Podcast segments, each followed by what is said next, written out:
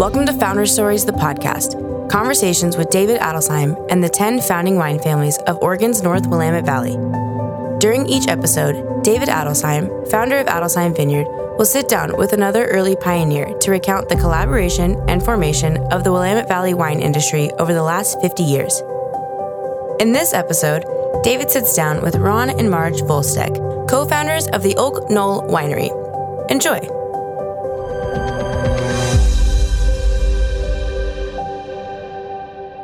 Ron Vuylsteke was working at Tektronix and teaching others to be home winemakers in the late 1960s. Marge was selling wine at Wine Art and bringing up their six kids. Their friends encouraged them to start making wine commercially. So in 1970, they purchased an old 40 by 120 foot cow barn, which became Oak Knoll Winery. They were making fruit into wine later that summer, and by 1973 they had added wine grapes and became immersed in the growing wine industry. We talked with Ron and Marge at that original property on November 12, 2020. Ron, it's great to see you here. I haven't been in this winery in a long time, um, and it's great to be reminded of what humble beginnings we all had um, back in the days of the, the 1970s. I wanted to go back even before you had this building, you were making wine. What I want to know is when you were growing up, did your family make wine? Well, I, I didn't know when I started making wine in the early 60s uh, because we had a bumper crop in, the, in this big garden we have with all kinds of fruit and berries, etc. That uh, after I started making wine, my dad said, did you know that your grandfather was a winemaker? I said, No, I did not know that. And my father was born in 1900 and uh, in a little town uh, west of Bordeaux, and uh, my grandfather was a shoemaker. And when my dad was seven years old in 1907, my grandfather bought 10 hectares of uh, vineyard in Saint-Emilion and became the village winemaker. Wow. And he was uh, the winemaker there until they, in 1914 they moved to Belgium to get away from the second or the first World War. Yeah. So yeah. there must, must have been a gene that popped out in me from my grandfather. Once you were born and came on the scene, your father wasn't serving wine all the time? I mean, no, no, not at all. We we very seldom had any alcohol at all in the house. So it was uh, in in the early '60s when I started making wine. It was a new new deal. Did you grow up in the Hillsboro area? I was born and raised in Forest Grove. Went to high school there. Uh, and then later went to the University of Portland for a couple of years before before I went into the Army and then got out of that and uh, went to work for Tektronix. And uh, with the that, training that you got from the Army, I presume. Yes, right. Yeah. yeah. Yes, I was a, a radio repairman in the Army. So. Got it. So you were at Tektronix, and there was some sort of an amateur wine club, or well, in the early '60s, there was very little. Uh, amateur winemaking going on, and uh, this couple bought brought this uh, company uh, called Wine Art into Portland, and it was an amateur wine supply house. And Ann McCallum, the owner, called me and said, "Ron, you make great wine. Why don't we start a wine club?" So we did. The first meeting was held I think it was in 1962 or 63. Well, and we had a lot of uh, people, you know, that went through that wine club that later became part of the industry. Okay, like well, we're, Dick Erath and Ron Johnson from Dion Vineyards, they oh, were members of our club. Yeah. You made your first wine when you had a bumper crop in the garden Yes. of some sort of fruit, or It was a blackberry wine, yes, and it turned out pretty good. and what year was what year was that? Do you figure? I believe it was in 1962. 62. Yeah. And that was before Wine Art and the Ann Callum, McCallum yes, thing. right. So you started, you made wine that was not disgusting. Yes. And, and well, we called it a low gag factor. what took you from that to Ann McCallum hiring you? Did you just make a little bit more and a little bit different wine every I- year for a while? I started experimenting about different wines, uh, everything from uh, any type of berry, blackberry, loganberry, even gooseberry, uh, dandelion wine, you know, rhubarb, just just about anything And, that and, would- and you had gone to uh, college to learn about all this, right? No, there was no college to learn that. Believe me, when I started, there was, there was. I went to the library and found these books that were mainly uh, from England, and I, I, I knew that you didn't use bread yeast to make wine, so there was definitely uh, a learning process for me, and I, I experimented a lot with how to make fruit and berry wine, and I uh, because the the berry wines have a higher acid and a lower sugar, so it, it takes a bit of uh, amelioration and uh, adding sugar to make the proper alcohol and, and make it a, a palatable product. Why were you doing this? Well, I was still working at Tektronix, so it was just a it was a hobby thing. And then in the late '60s, my neighbor uh, also worked at Tektronix, and he said, "Ron, you make great wine. Why don't we start a winery?" I said, "Well, yeah, we could probably do that." So we started looking and found this building. Uh, it used to be called Dur- Burkhalter Dairy. It's an old dairy barn, a milking barn. It's 40 by 210 feet, uh, well insulated building. So we bought the building, and that, that's how wine, uh, Oak Knoll Winery started. And up to that point, you were making home wine, in essence. Home wine, Hobby yes. wine. Yeah. And people that were tasting it were telling you, this is good enough, you should be selling this. That's right. They said, yeah, you know, we, can we buy a bottle? I said, no, you can't do that because, uh, you know, I would get busted by the feds in the state on that. So I, I gave away a lot of wine, though. So And it's my understanding that, uh, so the, the Wine Art Wine Club started before you bought this building, is that yes, right? Yes, definitely. And you needed a winery license at Wine Art Yeah. in order to do that well, club? as an amateur wine back in those days, yes, you needed a federal permit to make amateur wine. It was ridiculous in my estimation, but Wow. I had to get this permit from from the BATF saying that I, was making amateur wine. Uh, I don't think it was very well enforced, but Yeah. yeah, There wasn't a lot of tax dollars being that's right. lost. There, there Yeah. was there was no tax involved. You buy this 40 by 220 foot barn. Yeah. What made you think that this could be a winery?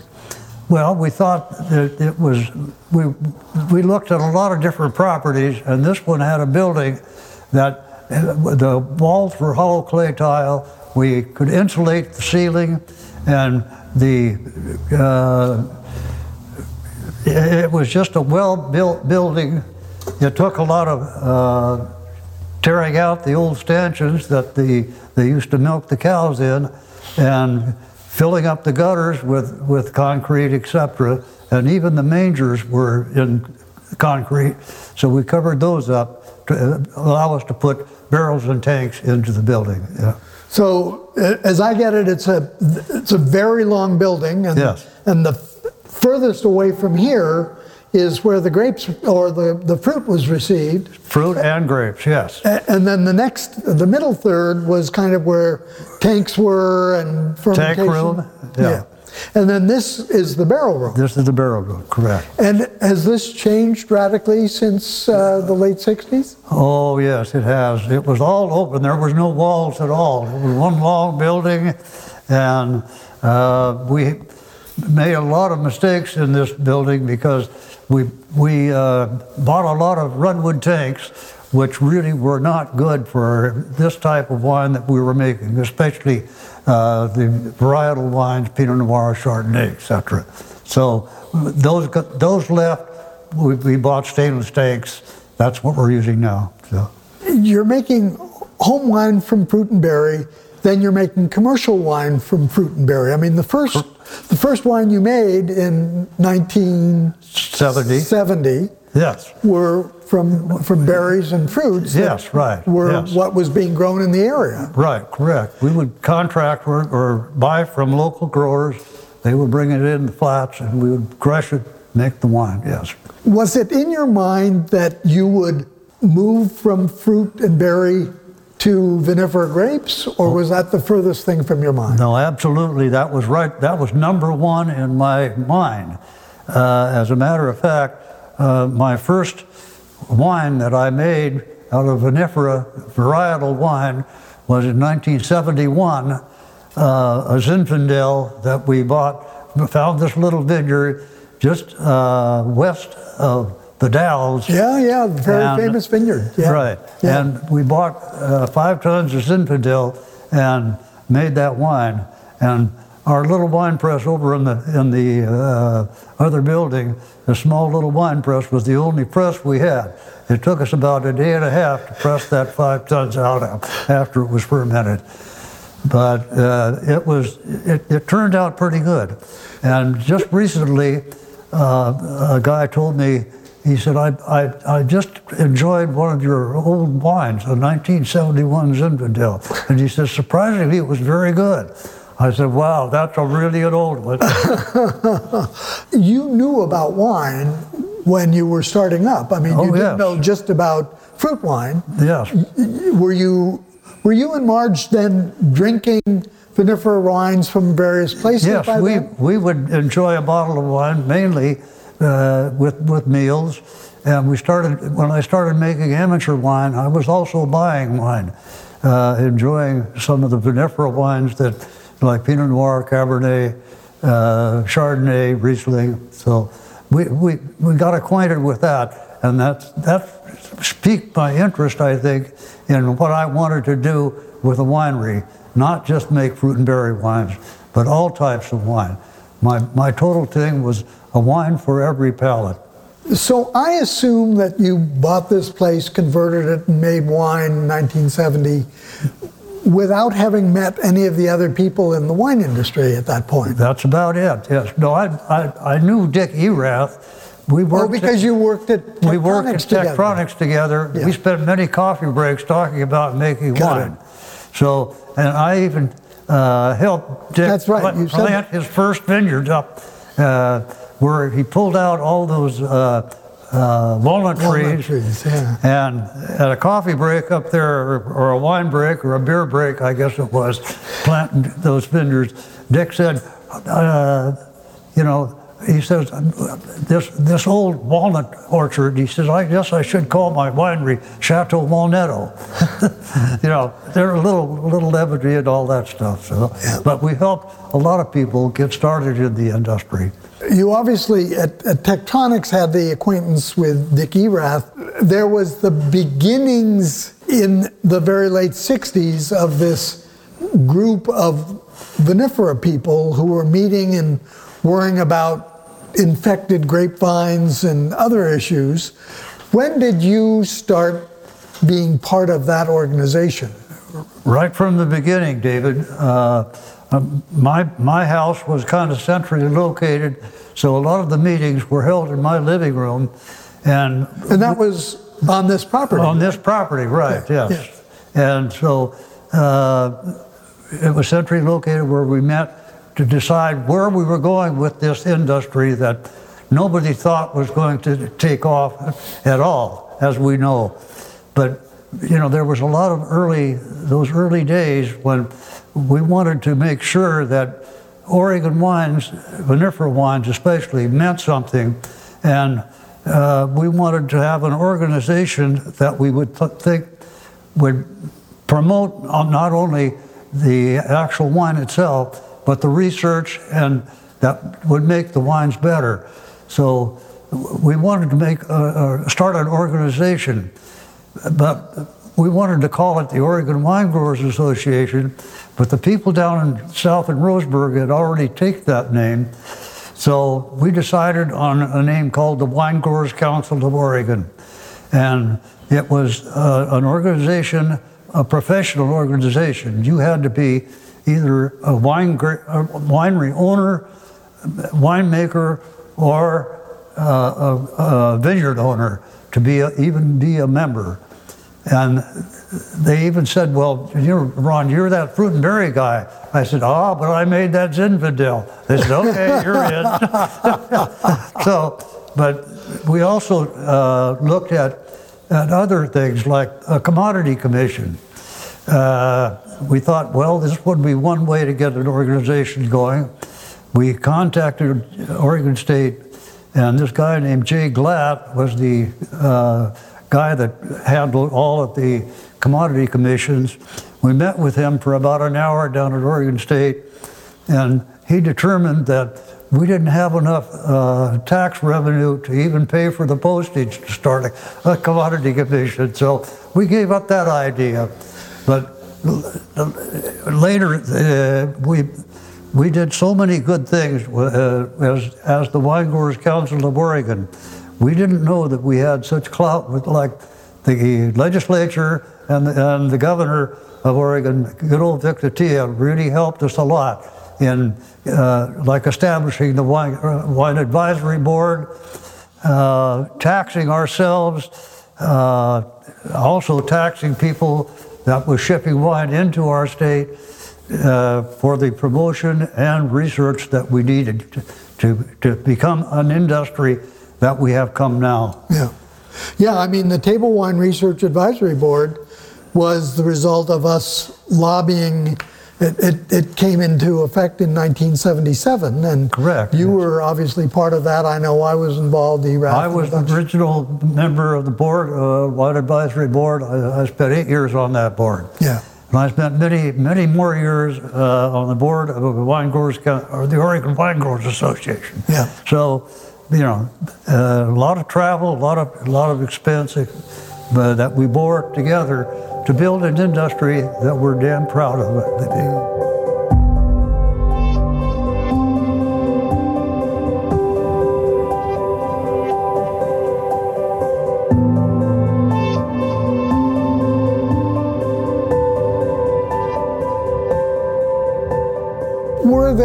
Members of uh, other members of the industry who you worked particularly closely with in those years, or was it kind of whoever was involved? I think it was pretty much involved with everybody. Uh, it was such a small industry that everybody knew everybody. But I, I, I think probably that I should give credit to a group of people that just had vineyards like Ron Johnson at Dion Vineyards, uh, Jerry, well, Jerry Preston that started Amity Vineyards. I helped him plant vineyards up there too, we, my sons and I, and Bob McRitchie. Oh yeah, yeah no, no, no, no, no, no. Uh, uh, Bill Barron. Some of these grape oh, yeah. growers, they were just growing grapes. They were not thinking of starting a winery. So those are the people that kept me going uh, Ron Johnson, I bought every grape that he grew for about the first 20, 25 years. And it was interesting because we never, I don't think we ever signed a contract with Dion Vineyards. It was a handshake, and a lot of the times we even did, not even discuss price of, of what we were paying for the grapes until we tasted the wine to see what they were like. So that's the type of relationships that we had between a grower and a winery. And you never, you've never, I mean, you planted a few grapes around this building, right. not the greatest wine uh, vineyard site, but you, uh, almost everything that you've made has been from grapes that you purchased from other people. That's correct. Yes. And were there some advantages, and were there any disadvantages? To I think the advantage is that I could I could pick and choose where the grapes came from, and a lot of times I would get not get committed to a vineyard until I tried maybe a ton of Pinot Noir or Chardonnay to see what kind of character that particular vineyard had, and um, throughout our, our early days, we always kept these individual vineyards separate to see what kind of character they were. And then the, the real art was then coming up with maybe one or two wines. As you know, the blending is, is just the art uh, that can really make you or break you. you know. Right. So, but, but as far as a vineyard myself, no. I, when I started, I thought uh, I'm going to put all my effort into making the best wine that I can make. I'm going to buy the grapes and make the wine. And I feel that it's a full time job making and marketing wine. Uh, let the vineyard grower know, do what he does, I'll do what I do. I know at the very beginning, once you bought uh, this cow barn, you still needed to get it licensed. And Washington County had no idea what to do with you. Well, yes, I, I applied for the uh, my liquor license with the uh, OLCC, and they said, "Well, first, fine, but you'll have to go through the county first to get their approval." So I went to the county, and they gave me the uh, uh, land use board, uh, and they said, "Well, let's see. We can. The only thing that we have." uh, that is even close to a winery is a brewery, and that has to be on an industrial property. I said, Well, I'm sorry, but I'm, what I'm doing is taking uh, an agricultural product, processing it for loose, like uh, similar to like a prune dryer. A prune dryer takes his prunes, puts them through a dryer, and sells them. That's exactly what we were doing. So I requested uh, to go before the Washington County Commissioners and pleaded my case, and they approved giving me uh, a five year conditional use permit, which I had to renew every five years for about 25 years till I finally uh, asked them if I could get a permanent, which they uh, allowed. So By then, they had a winery license Yes, they have a winery license, so I set a precedent in Washington County that a lot of wineries should thank me for. was part of the original problem that you didn't have grapes here?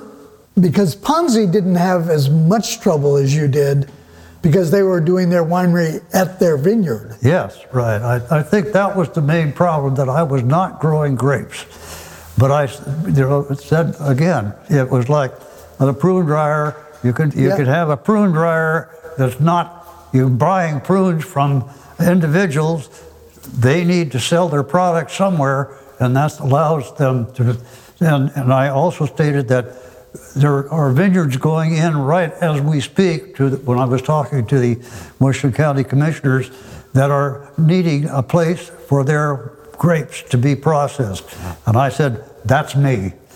So they agreed. Thank goodness. Uh, one of the most intriguing aspects of the Vuylsteke family is you had six kids, Yes. and every one of them has ended up working in a winery at one time or another, and a couple of them are have been in the business for 30 or 40 years at this point. Correct. Yes. Did did you extract blood from them, or how did how did this happen? I mean, there's no other family that's done that. Must have been the genes again from my grandfather, you know, uh, with would have been their great grandfather. But yes, uh, son Ron, uh, Ron Jr. is a winemaker down at Tudor Vineyards in the Napa Valley. Uh, Steve, uh, You worked for my partner for Eugenia for a while too at Boucher. right, yes. Uh, he, he worked a number of places around Oregon before he, he took off for California. Uh, son John was worked here for many years, uh, got out of the business. Uh, son Steve was president here for a while, and uh, couldn't see eye to eye with his father, so he decided to leave, So as, as things do happen. And he went to work and was the general manager for Dick Erath for a number of years, almost 20 years. And when Dick, when Dick sold, he, uh, my, my son Steve became president of SakéOne in Forest Grove. So he's still in the, I guess, wine business. Yeah, he didn't go very far from No, not at all. Not at all. My sons are definitely, and son Doug uh, spent a lot of time at Rex Hill and also uh, cellar master at Sokol Blosser for a number of years. And when he was at Rex Hill, uh, Lynn Penner-Ash uh, talked to me one time and he says, thank, she said, thank you for allowing me to work with your son Doug. He sure taught me a lot of how to make Oregon Pinot Noir. that, that was quite a compliment. You know, we've been talking here, Ron, for a couple of minutes, and uh, my throat is actually pretty dry. Uh, I, mine, mine is getting that way too, David. Yeah. I, I could use a little sip of that, some of that good red stuff there. So, when you started making vinifera wine, that was in 73, was it? 71 was the Zinfandel. Oh, when you made the Zinfandel, right. But my first Pinot Noir was in 73. That's right, yeah. Total disaster. Uh, I, we've all had those, haven't we? Oh, yeah. Yes. Uh, I got the grapes from uh, a vineyard out of Sweet Home, Oregon. At, at, the vineyard was at 1300 elevation. Oh, yeah. That, that'll get ripe sometime next year. I th- that's exactly right. You know, it made a nice rosé. You know, if that. The 74 was our first vineyard vintage from Dion Vineyards, and it was a lot better because it was come from about a mile and a half down the road. And the 74 and 75, that was before I had a, a malolactic uh, bug in my winery, so we were looking at getting acids as low as we could. And I remember uh, Ron Johnson bringing in the 75 Pinot. It was 22 sugar and 0.75 acid, almost perfect. And it was just made just a perfect wine. And like, likewise, the 76, which we have a bottle right here. Yeah, that, that was, again, the epitome of uh, what Ron Johnson and I were trying to do. Well, 76 was a really good vintage on top of that. So That's, that's yeah. for sure, Yeah. yes. We had a couple of real nice vintages right in Yeah. there. Uh, in, I think it was 77, I bought some used barrels from, they said from Lafite Rothschild, but I don't know where they came from. But I got a malolactic uh, bug in my winery that just won't quit. And ever since then, I've had no problem with making Pinot Noir, even though the acid's are a little high, so we can mellow it with the uh, With malolactic malolactic. ferment. Yes.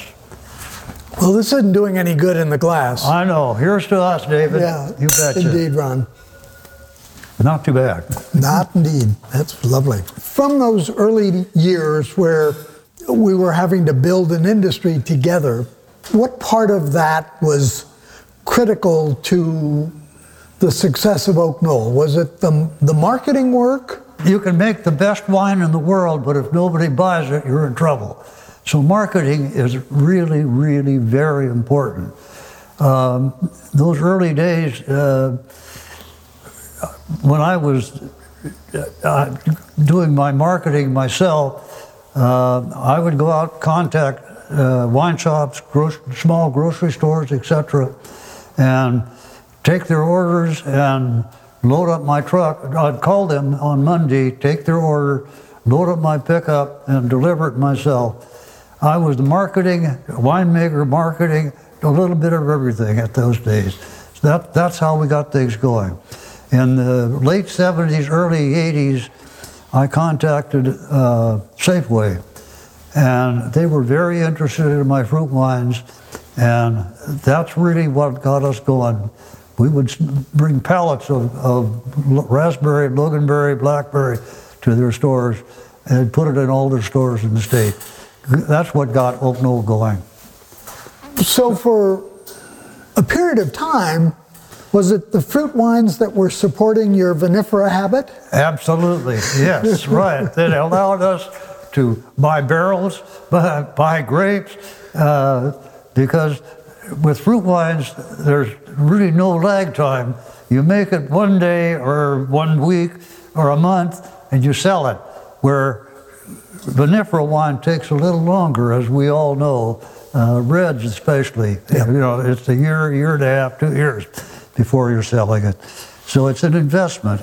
And th- at that time, the fruit and berry were, were really keeping us in business, you might say.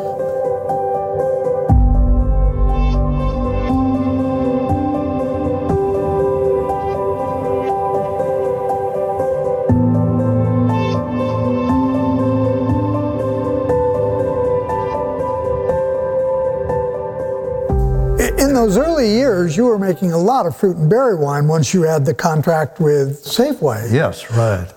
When did the vinifera wines, the grape wines, exceed the fruit wines? Probably in the late 80s, uh, I would say, you know, when we started getting some, you know, the late 70s, early 80s, we started getting some notoriety about our wines. And one of the things that really kind of made my day was when uh, I got a call from Robert Drouhin, and he uh, came to my winery, and I did a vertical tasting of, of my Pinot Noirs from 70, I think it was 79 to 83. He gave me the best compliment a winemaker could ever get. He said, Ron, he said, if I didn't know better, I would be in the cellars of Burgundy tasting these wines. Maybe I had a little bit to do with him coming over here, starting a vineyard and a winery. I, I would like to think that You, anyhow. you certainly didn't scare him away. No, we did not. No, not at all. No. And he, he was here with his wife and daughter Veronique, who takes care of the winery here for Robert. Yep. So those are the things that really make your day uh, when you're trying to do something like we are, David. You know. Right. Over the years, the winery has grown, uh, certainly to a level. I know even in the mid 80s, the, the wines were being sold around the country. Uh, the ownership, or uh, not the ownership, the management has evolved as you step back from active duty, if you will. When did, you, when did that happen? I think it was in the later 80s.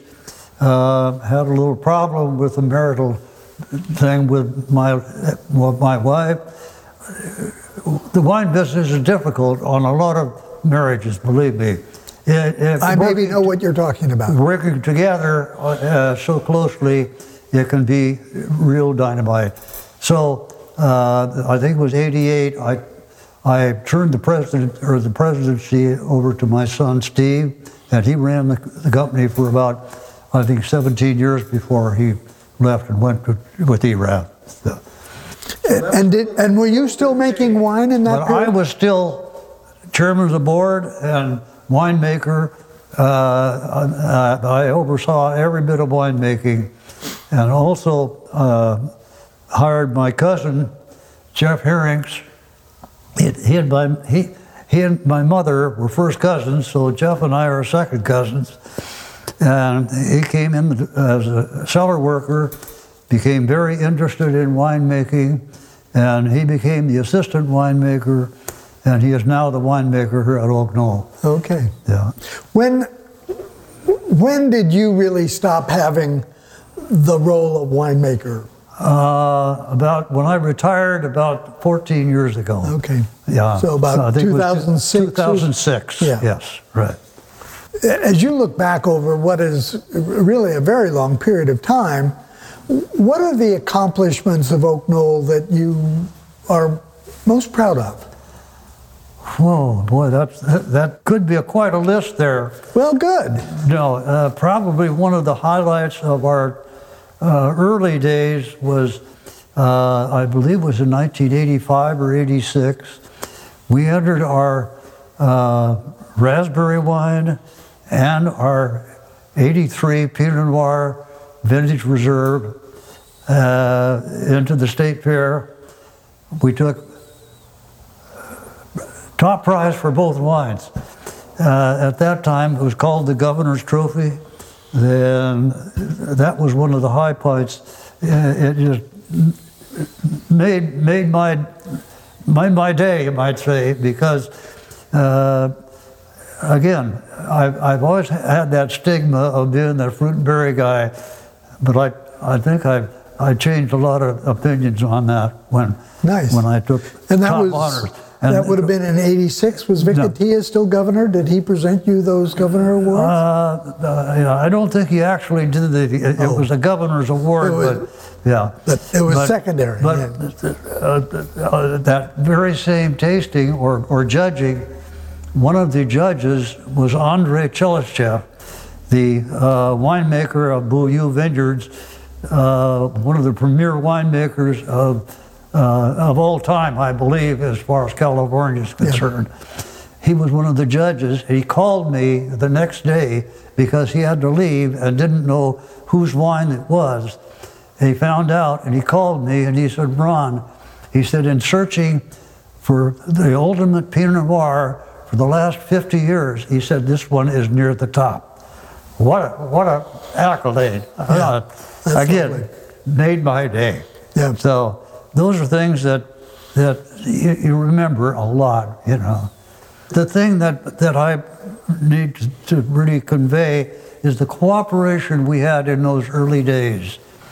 Um, I remember getting a call, I can't remember the year, but it was right near the end of Crush. And I got a call from Pat Campbell from Elk Cove Vineyards. And she said, Ron, she said, my husband Joe's at work. And he said, I've got this tank of Riesling that it's just, temperature's going up. Uh, my refrigeration system has failed. Could you help me? I said, you got it. I got in my truck and immediately went up there, got my toolbox and, and found that it uh, had a blown fuse. I replaced the fuse, got her going. Those are the things that, that we, we, you know, talk about. Yeah. We should tell about, uh, because that was type of, the type of cooperation that we had. And you, David, coming over here and looking at my crusher stemmer saying, Ron, get rid of that, that must pump. You're chewing up seeds. You know, those are the things that uh, what we were trying to do was help each other make the best wines because if there's a bad wine out there, it's going to reflect on the old industry. Well, Yeah, and, yeah. and and frankly, nobody was making so much wine that we weren't each other's ar- uh, there competitors. was, there was no competition, Yeah, you know, right. yeah, That's exactly right. yeah. Yeah. So uh, it was a trying time, but a great time to see to see the thing grow like it has. It's just mind-boggling. Yeah. As you look back on the 70s and 80s, did you see a, a regionalization in Washington County as compared to Yamhill County? Were there meetings of Washington County wineries without the Yamhill County people, or was it so small that we always mixed? I, I, I don't think there was any real schism between the two counties. The Yamhill County uh, Association really didn't fit it to a lot of people in Washington County, so they didn't join that type of organization. That was the only thing that I could see. Yeah, and it took them a while for the Yamhill County wine growers, or whatever it was called, to become the Willamette Valley. Right, When it right. made sense. Yeah, Yeah. right, agreed. Yeah. But the Western County, uh, I think, kind of congealed because I think it was a lot because the Washington County Wives Association did a lot for promoting just Washington County rather than a regional type thing. Right. which was a good thing. So Yeah. Yeah. Well, I'd like to thank you for taking a cold afternoon to talk with us in this amazing old building yes, that uh, has so much history behind it. it sure does. After 50 years of winemaking in this building, you know, it's it's still going. You know, we're still making wine, selling a little. You know, uh, competition is, as you know, really tough out there nowadays with with all the new wineries in. But uh, I think to end this, David, I, I think you and I had no idea what type of things that we had started when I think five guys. There was you, myself, Dick Erath, Dick Ponzi, uh, and Dave Lett. We got to add Chuck Coury in there too, because he was part of that uh, that original group Yep. That really started this whole North Willamette uh, thing that became Oregon wine. Yeah, I think that that sums it up Yeah, pretty it well. certainly, it, it's hard to point out who who was more important, who was less important, because we were all, it was kind of moving. I mean, on, Yeah. on land use, Bill Blosser was important, and on technical things, Chuck Coury often led the, the charge. And, and so, No, it, it, it was a it was a unified thing between uh, like five or six guys that really unified and made what we have today with with the legislation, with the rules about labeling, uh, all these things really added up to be what we have today and passed on to not our children, but you know what Oregon is, Oregon wine is today. yeah, yeah. One of my grape growers, Bill Barron, decided to make his own wine. And so he crushed his first Pinot Noir and aged it in French oak barrels like he should have done a great job. He bottled it and he brought a bottle down here and he said, Ron, he said, something's wrong with this wine. We opened it up and I tasted it and I go, whoa, I think we got a little H2S in there. I, I got a penny out of my pocket and dropped it in the glass and swirled it around. I said, here, Bill, smell that. He said, oh my God, that went right. whoa." The magic of putting a penny in a glass of wine. Yeah, right. So I told him about blue fining, and he did that, saved that vintage. That's how we cooperate back in those days. Yeah, I mean, I, I, you bring up a really good point about people helping each other. I mean, in my early days, that my winemaking teacher was Bob McRitchie at Sokol Blosser because Right. he was the one with the PhD in microbiology yes. Mm-hmm. and knew what he was doing, and I had no idea. Yeah. So yeah. And I'm sure that you served that function because you had so many years of practical winemaking under your belt. That's exactly it. I had I had nobody like you had Bob McRitchie. I had nobody. Yeah. You know, uh, well, Dick Erath was, but he was an amateur winemaker too. Yeah, I mean, he So, was he was not yeah. ahead of you. No, no, not at all. Uh, another little thing that happened uh, that kind of made my day was uh, knowing, being known as that fruit and berry guy. Uh, I developed a lot of uh, interesting ideas about sugar to acid balance in wines. And I played that really good in my berry wines because the acid is, is high, and if you're going to dilute it out with water, you lose all the flavor. So I, I would uh, leave the acid high and then balance that with the sugar or sweetness. And it, it really brought out some of the, the characters of those fruit and berry wines. But I was asked, bringing a few of those berry wines down to the Napa Valley and letting a few people taste them. They thought, my God, these are just perfect, you know, super wines. And the extension agent at UC Davis asked me if I'd give a seminar on berry wines. So I did. I gave about an hour uh, seminar, and there were a lot of the high-end California winemakers there. Uh, so it was kind of interesting to, to see that their uh, interest in uh, something like that. So. I mean, you told me on the phone uh, recently that making fruit or berry wine is a completely different process than making wine from Oh, it- grapes. It's completely different technology, you know. Uh, like if look at the look at the structure of a, of a raspberry or a blackberry. There's very little juice, but lots of seeds. If you ferment that on those seeds, you're going to get a lot of tannins out of there. So what I've learned is that uh, to extract the juice, it's almost impossible just to crush and press it. But if you freeze the uh, fruit, it breaks the cellular structure and allows the juice to just flow.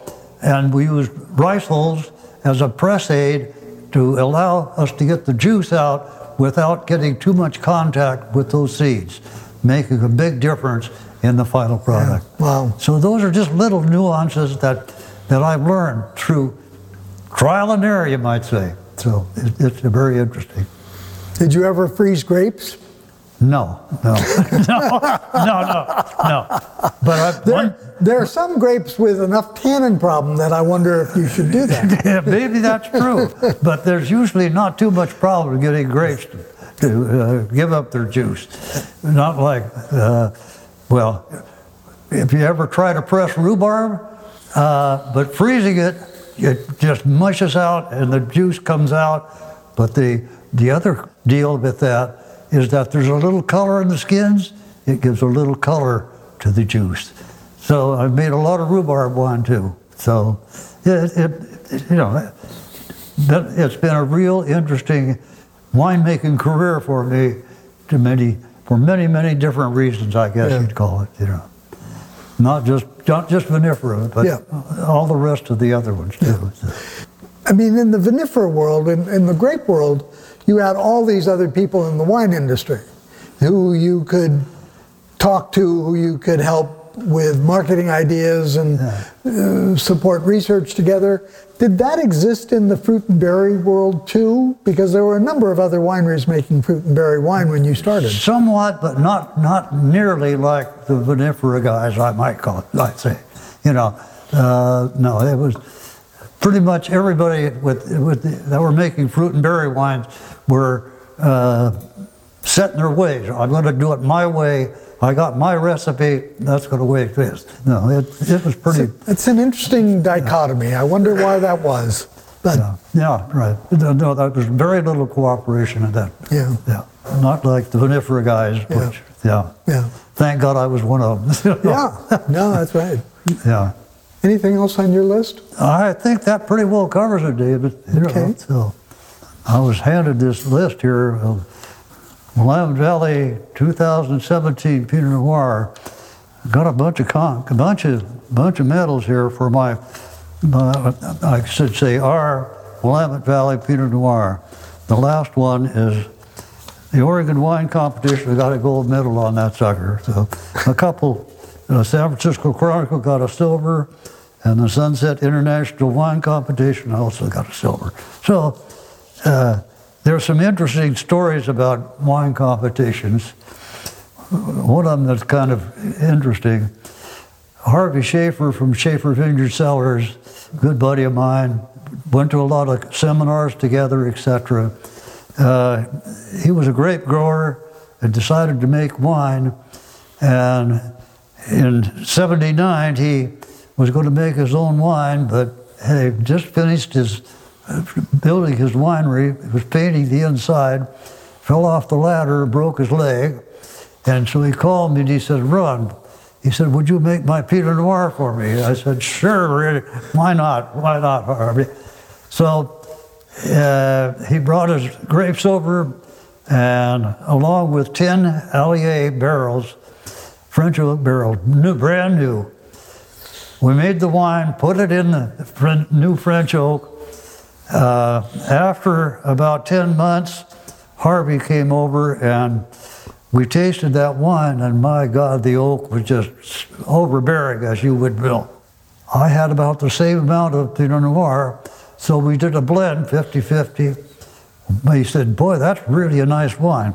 So we did the blend, and I even bottled the wine here.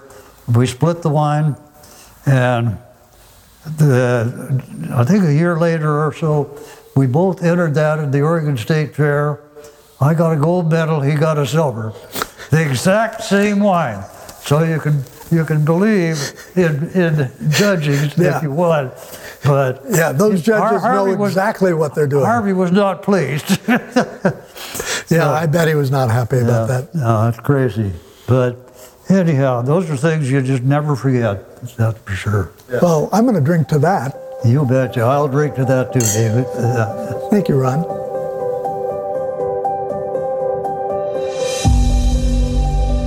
Thank you for listening to Founder Stories, the podcast. This episode was produced by Adelsheim Vineyard in partnership with House Below Productions. New episodes are released monthly, and you can find them on Stitcher, Spotify, Apple Podcasts, and Google Podcasts. Visit our website, adelsheim.com slash 50 years to watch full interviews of David Adelsheim with the other founders of the Willamette Valley wine industry.